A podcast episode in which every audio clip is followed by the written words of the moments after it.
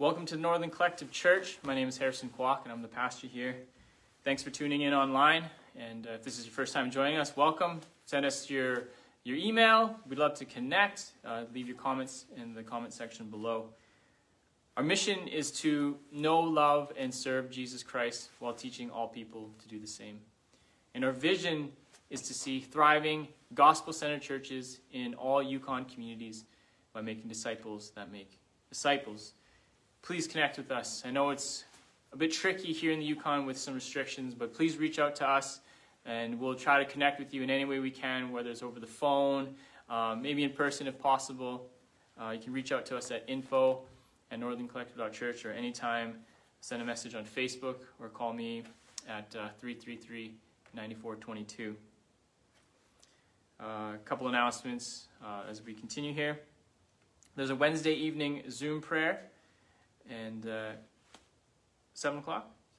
Seven thirty. 7.30 7.30 each wednesday uh, a group of people meet over zoom and it's been going on for a few years now and uh, it's pretty encouraging to see the prayers answered and people gather together and pray for and with one another so it's every wednesday at 7.30 again uh, you can email, email us for the link um, and also another prayer meeting that's happening uh, this saturday uh, the 29th 12 to 1 p.m. Yukon time, there's going to be a prayer gathering uh, for the Yukon and the Northwest Territories.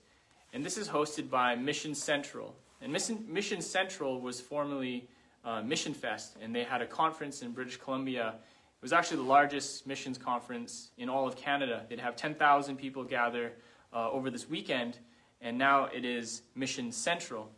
And what they've planned for Mission Central this year and for this online prayer conference is that each territory and province would be prayed for with people from those places.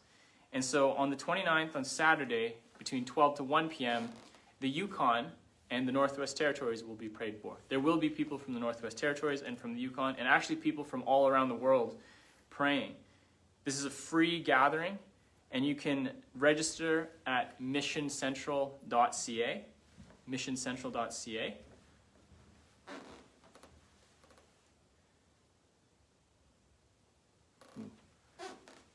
Look now, it should be on now. Sorry, just having some technical updates. Um, so if you go to missioncentral.ca, you can register for the prayer time, and actually you can attend the entire conference if you want. And I will give you a free access code. Um, I'll say it now twice. And you should you can also check out our Facebook page. It has information there. But if you go to missioncentral.ca, look for the link that says serve and type in INT P R A Y E R free. So INT prayer and free, all one word, and it will get you free access to the entire conference for that weekend.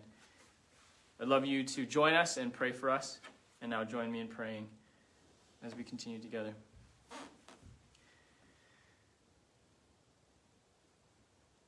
Heavenly Father, thank you so much for your mercy and your grace and your love towards us. We pray that we would know your heart and that you would transform us to be more like your son Jesus. We pray for the Yukon and those who are hurting and who have lost loved ones for several reasons. We pray particularly for those who've lost um, family and friends from overdose. We pray for the communities who are less resourced, and we pray for Christians there, and we pray for people to know the hope and the healing that's found in the gospel alone. We pray for our government, territorially and at a federal level, that you would give them a heart that knows you, Father, that fears you. And we ask that they would lower these restrictions that make it difficult for many people to meet, many families to meet, and for churches to meet as well. We pray for wisdom for church leaders around our country in navigating um, these laws that have been imposed. Father, as we open up the book of Ephesians in chapter 2, I pray that you would guide my heart in humility, that you would come with power. Uh, these wouldn't just be words that come in one ear and out the other, but they would go straight to our heart and to our soul. And it would be true, and we'd rejoice over them, and we would know you more deeply. And Father, for those who do not know you, this would be the first time they encounter you and they would put their faith in you alone. Pray this in Jesus' name. Amen.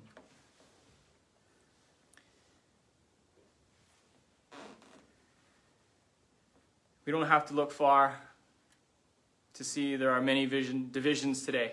There are many divisions in relationships and families. In the media, it seems like everybody's an expert. Everybody's an expert in COVID. Everybody's an expert in mass, in the law. There's a lot of discussion about the charter and charter rights, and these are good discussions to be having. But these divisions are causing fights and anger and hostility toward one another. And this is not something new in churches. There have always been divisions since, since the fall of mankind, when God created a good world and there was Adam and Eve, Eve. And this was a good world that he created with a good garden, and they walked with God without shame, without division. But when they disobeyed God and ate from that fruit in the center of the garden, it cursed the world, and we are all fallen. And we look out for ourselves. We become selfish, and we want our own desires, our own ways. And there are many divisions today. And there will be until Christ returns. But when we look back to biblical times, we'll see a division that has no rival in history. It's between two people, two races. You had the Jewish people and you had the Gentile people. The Jewish people were believed to be God's chosen covenant people, the special family that God has chosen to be very near to Him, and they were given special laws that separated them to God. You had the Jewish people. On the other hand, you had the Gentiles. These were people who were non Jewish people. So everyone who was not in this camp would be considered a Gentile. And you had these two races that were, that were essentially considered opposites. There's nothing in history that compares to the hatred that they had towards one another, for this generational hostility they had toward one another.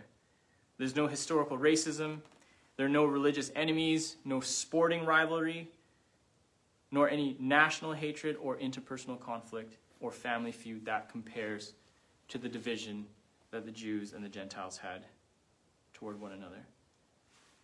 The Jewish people, they believed in biblical times and throughout ancient history that the Gentiles, they were created for the fuel for hell. That their bodies were created to fuel the fires of hell.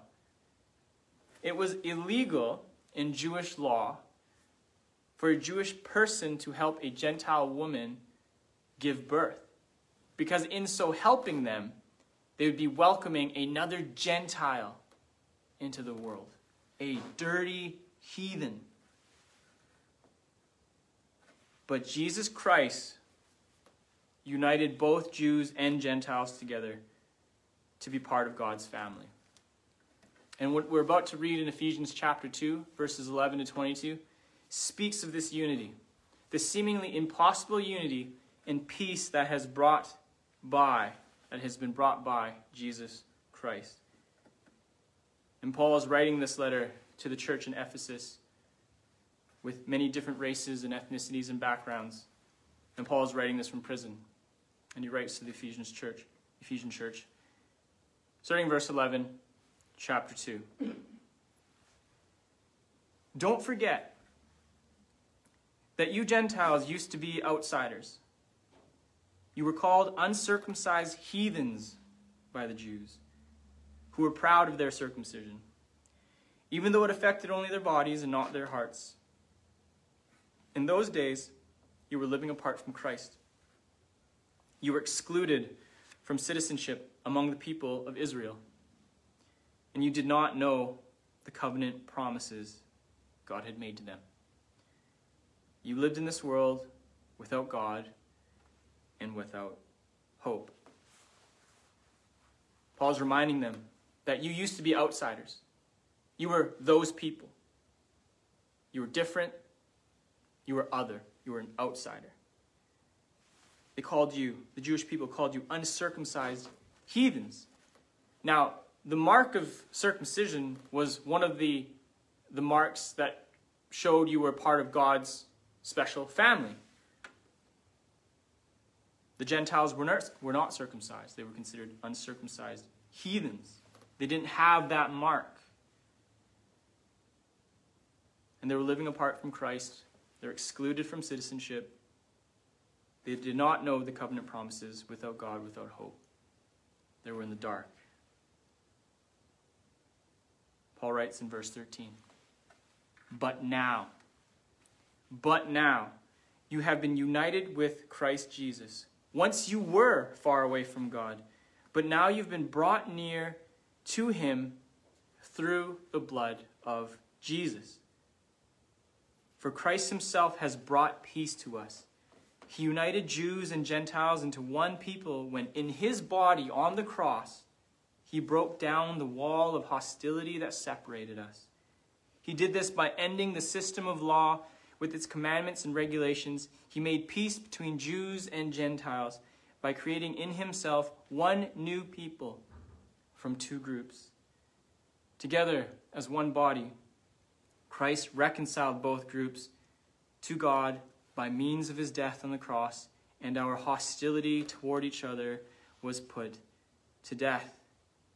Yes, the Gentiles were excluded from the promises of God, but they've been brought near by the blood of Christ, by the gospel of Jesus. Christ brought peace by breaking down, in what Paul says in verse 14, the wall of hostility. What is this wall of hostility? Well, there is this cultural wall that they're very different from one another.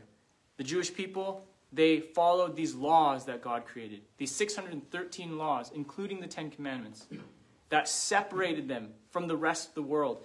They were separated by the way they dressed, by the way they spoke, by what they learned, by how they lived, by what they ate. They were completely different. The Gentiles lived their own way. They didn't follow these laws, they didn't dress a certain way. Jewish people considered them dogs, and so they were hostile towards their culture. They were racist towards their ethnicity.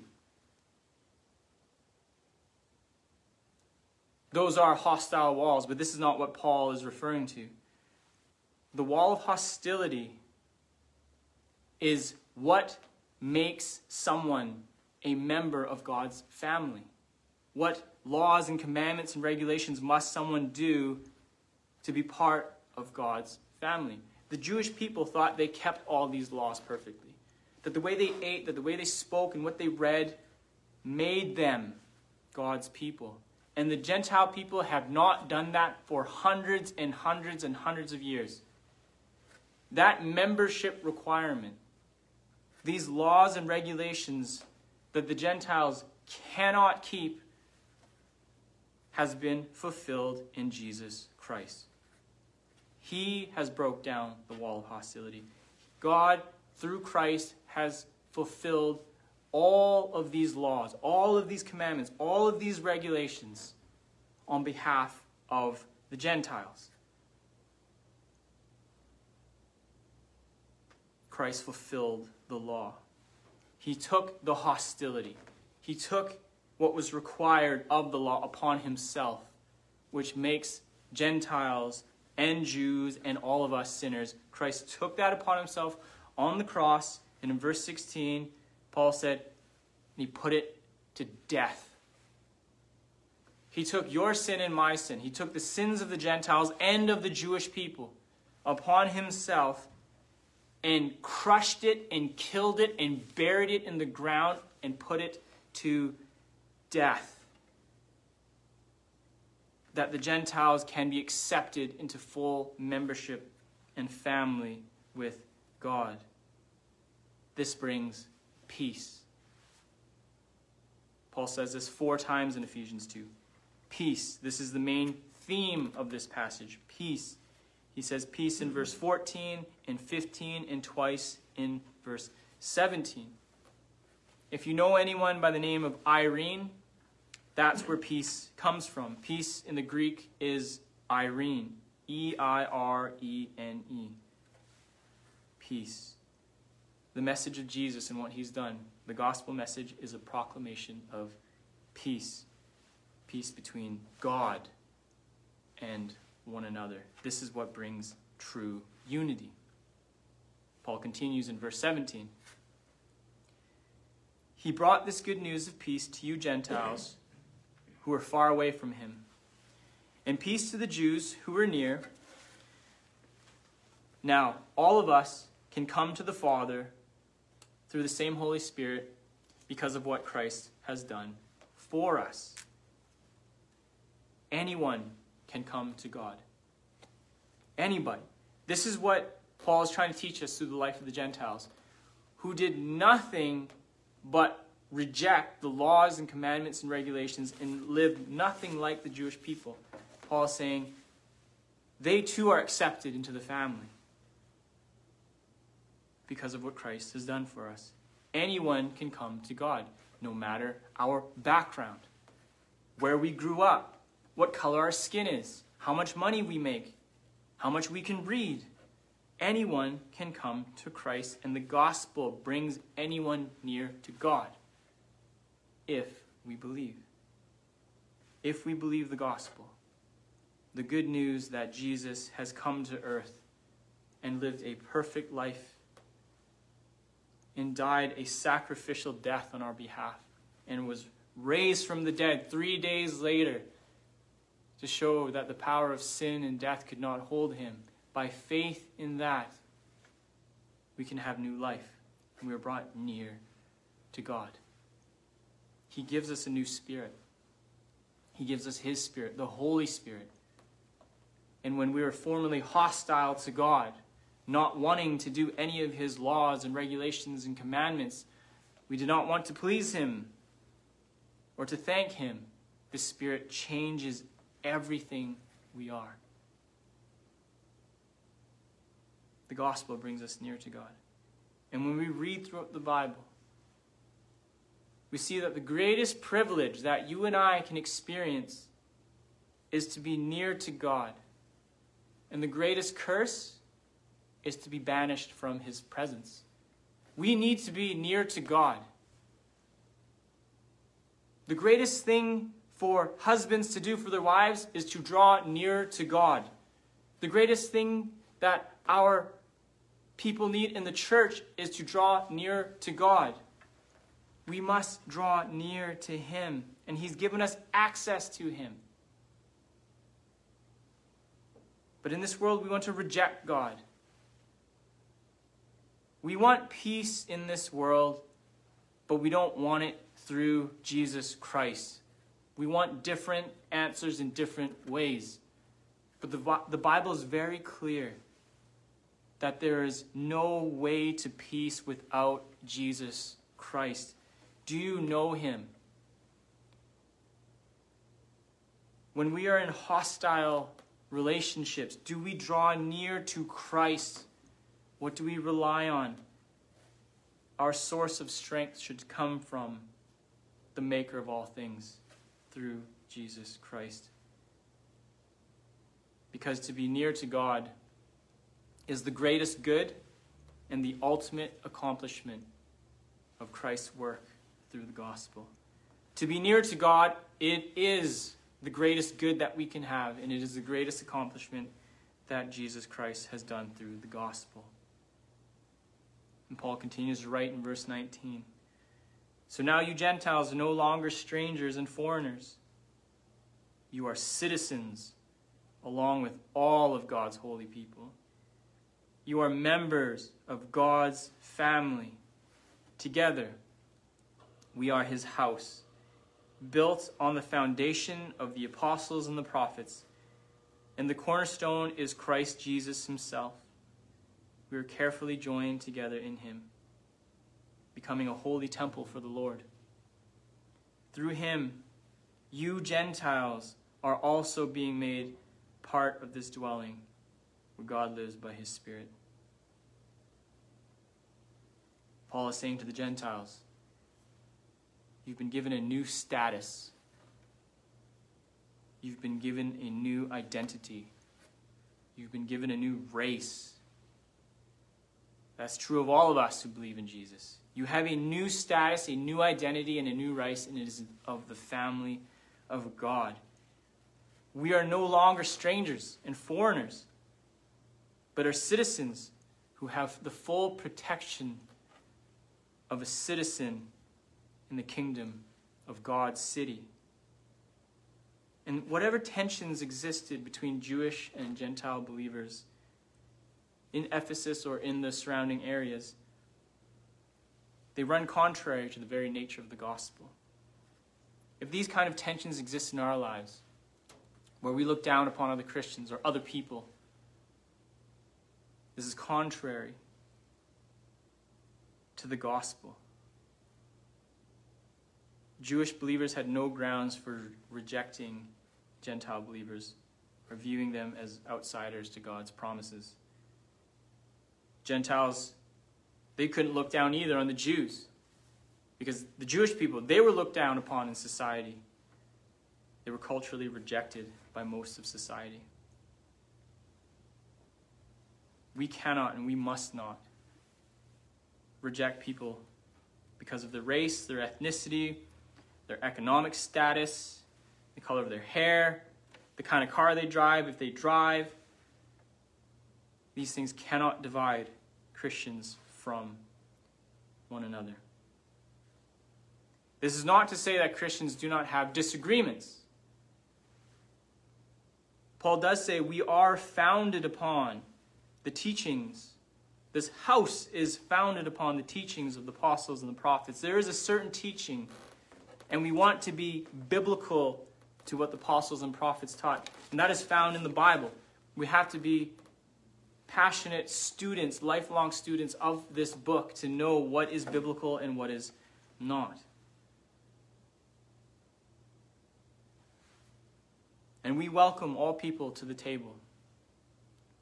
Because according to the last book of the Bible, the book of Revelation, it says that believers from every tribe, from every tongue, and every language, and every people, and every nation will worship around God's throne. This beautiful picture that people who are white and black and yellow and purple and green will be worshiping God together, worshiping the one God. And they won't say to one another, You're not doing it right. This is how we do it here. You go back over there. Every tongue, tribe, and nation, says Revelation 5 9, will worship around God's throne. But often the church doesn't look like that on earth. We don't look like the church in heaven. And so we have to work hard not to contradict the gospel inadvertently by maybe refusing to worship with people or fellowship with certain people or serve with certain people who look and speak or act differently than we do. Participation in Christ's church is offered to all nations. This is why the Great Commission in Matthew chapter 28, verse 19, tells us to go into all nations. All nations. Because faith alone makes us children of God. There's no special quality of Canadians or of Americans or of the Jewish people that makes them more fit to be a believer of God over others. Why? Because our faith rests in Jesus Christ. Our faith rests in Jesus Christ alone and not ourselves. We do not rely on who we are, who our parents are, where we grew up, what we ate, our faith is in Christ alone. And once somebody places their faith in Jesus, and maybe this is you this afternoon hearing this message, once you place your faith in Jesus Christ, you will become a full member of God's people. Whether you've been a Christian for 75 years or 7.5 seconds, you are equal because of the gospel. You are equal before God. The gospel unites all believers around the world together into one family and one temple, Paul says. He says that we're carefully joined together in Him, becoming a holy temple for the Lord. And when you build a temple for God, you want the best material. And God is saying, You are the building blocks for this temple. And the Jewish people might think, Oh, you don't want those Gentiles. They're going to crack, they're going to break, they're actually quite dirty. God is saying, You too, Gentiles, are included in this building plan to become a holy temple for the Lord. And this idea of this temple, it runs throughout the Bible. You have, throughout Genesis to Revelation, you had God's presence in the Garden of Eden. This is the first place we see God's presence. And then you have this tabernacle, which is this portable tent, this portable temple where they would take the presence of God from place to place. They had Solomon's temple, which was designed to look like the Garden of Eden. It was brought to Ezekiel's temple. And then it says in John chapter 1, verse 14, that Jesus Christ came to earth as the Son of God. And it says he tabernacled amongst us, that he made his temple among us. And then in the last book of the Bible, in Revelation, we see that the final temple is in heaven. But it is quite amazing here, though, in verse 21, where Paul says, We are carefully joined together, we, the Gentiles, and the Jewish people, and all people, you and I, are carefully joined together in Him, becoming a holy temple for the Lord. What Paul is saying is, here is this indescribable privilege that says the Spirit of Christ, the Spirit of God, the Holy Spirit, dwells in you and in me by faith.